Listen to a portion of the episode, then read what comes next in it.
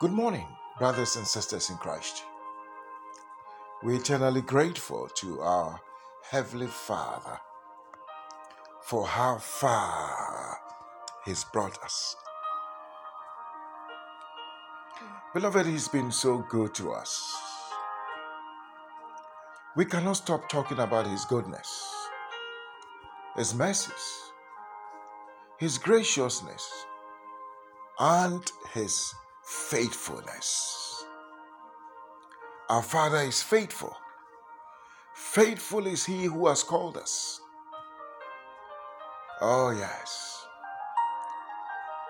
He is forever faithful, and His faithfulness is forever sure. I want to thank Him for what He's doing in our lives what He's done in our lives. I want to thank Him for what He is even about to do. For our eyes have not seen, our ears have not heard, neither has it entered into our hearts what He, our Father, has prepared for us. He's a good God, honestly. He's too good. He's too good.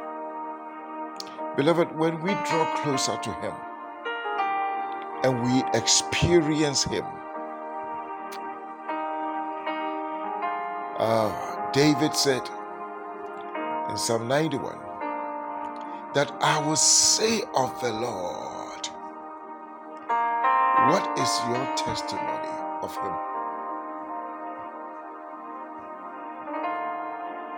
Jesus asked the disciples, What do men say that I am. Later he asks them, What do you, you, what's your own personal testimony of me? Who am I to you? So David says, I will say of the Lord that he is my refuge, my fortress, my God, in whom Beloved, we must come to a point where we have a personal testimony. Paul says, Nothing can separate me from the love of God which is in Christ Jesus. says, For I'm fully persuaded neither life nor death, nor things present, things to come, and all that can separate us. The nay, in all things, we are more than conquerors through Christ. But that is a personal encounter Beloved, our revelation about God should be based on our encounter. Not so much of what we read, which is good, not so much of what we hear, which is good, but better still, what is our own personal testimony with God?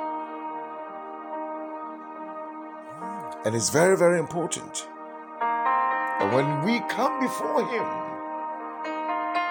we don't re echo what others have said, but we give a personal assessment, a personal affirmation of who He is. I will say of the Lord, I will say of the Lord, So every day when we walk, We've got to tell him what he is to us. You are my healer. You are my comforter. You are my provider,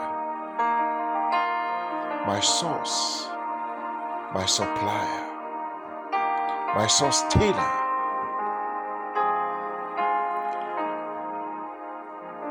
You are my security. Oh, yes. My protector, my preserver.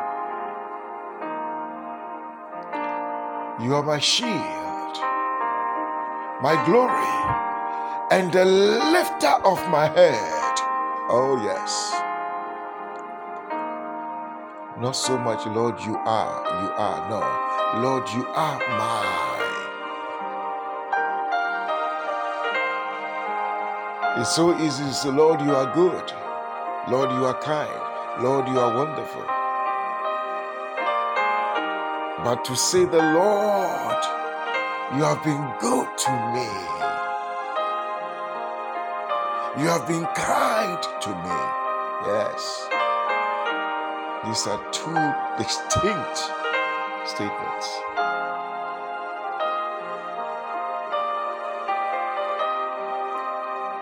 What is the word of the Lord for us today?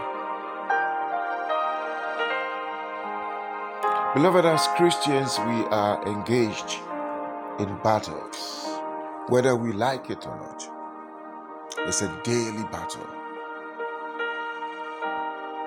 So in First Timothy or Timothy, chapter 6, verse 12, Paul told the spiritual son Timothy, the fight a good fight of faith. The battle, the spiritual battles that we are involved in, demands a fight of faith. For all the fiery darts of the enemy, we've got to use the shield of faith to defend ourselves. Above all, using the shield of faith that you'll be able to re- withstand the fiery darts of the enemy.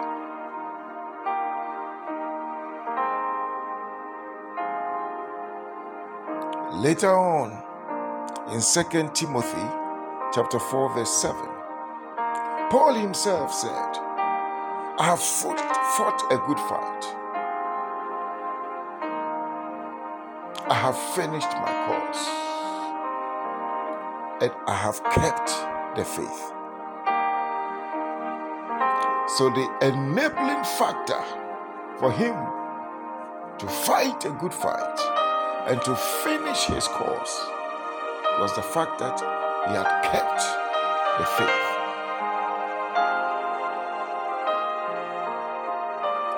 Beloved, faith is a very important weapon the Lord has given to us to fight. Faith in God, faith in His ability to deliver, faith in His faithfulness in the fact that He will never leave us, He will never forsake us. Every test is a test of faith. The fiery darts of the enemy are tests of faith. That challenge, that trouble, that confusion, that disagreement that sickness, that debt, that poverty, those problems, they are all tests of our faith.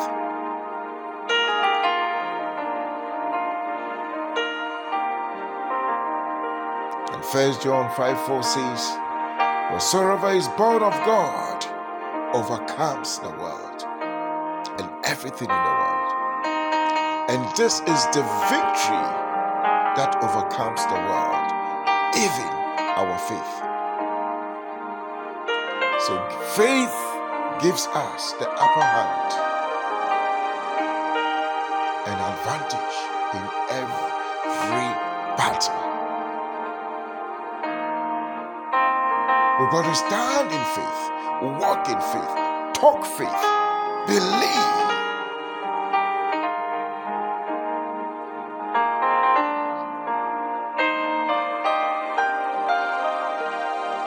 Are certain things that we need to renounce. That this will never happen to me. This now. I reject this. I refuse this. I cancel it. I block this. In the name of Jesus. Out of the abundance of the heart, the mouth speaketh. The Bible says that we shall eat the fruit of our lips. With the heart man believeth unto righteousness, and with the mouth confession is made unto salvation. Beloved, what we believe, we need to vocalize and verbalize. Because words are spirit and they are life. Words conquer, words fight, words create, words attract, words build. Words destroy, words overturn, words cancel, words nullify, words. Oh, yes, they go forth. The Bible says he has sent forth his word. We need to send forth the word to certain places, certain people, certain locations, certain circumstances to wait and to work for us. Oh, yes. And that is faith.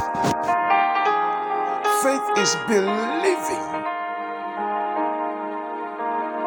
that because God is with me, I am indomitable. No one can dominate me. Nothing can dominate me. So, in faith, we are confidently restful.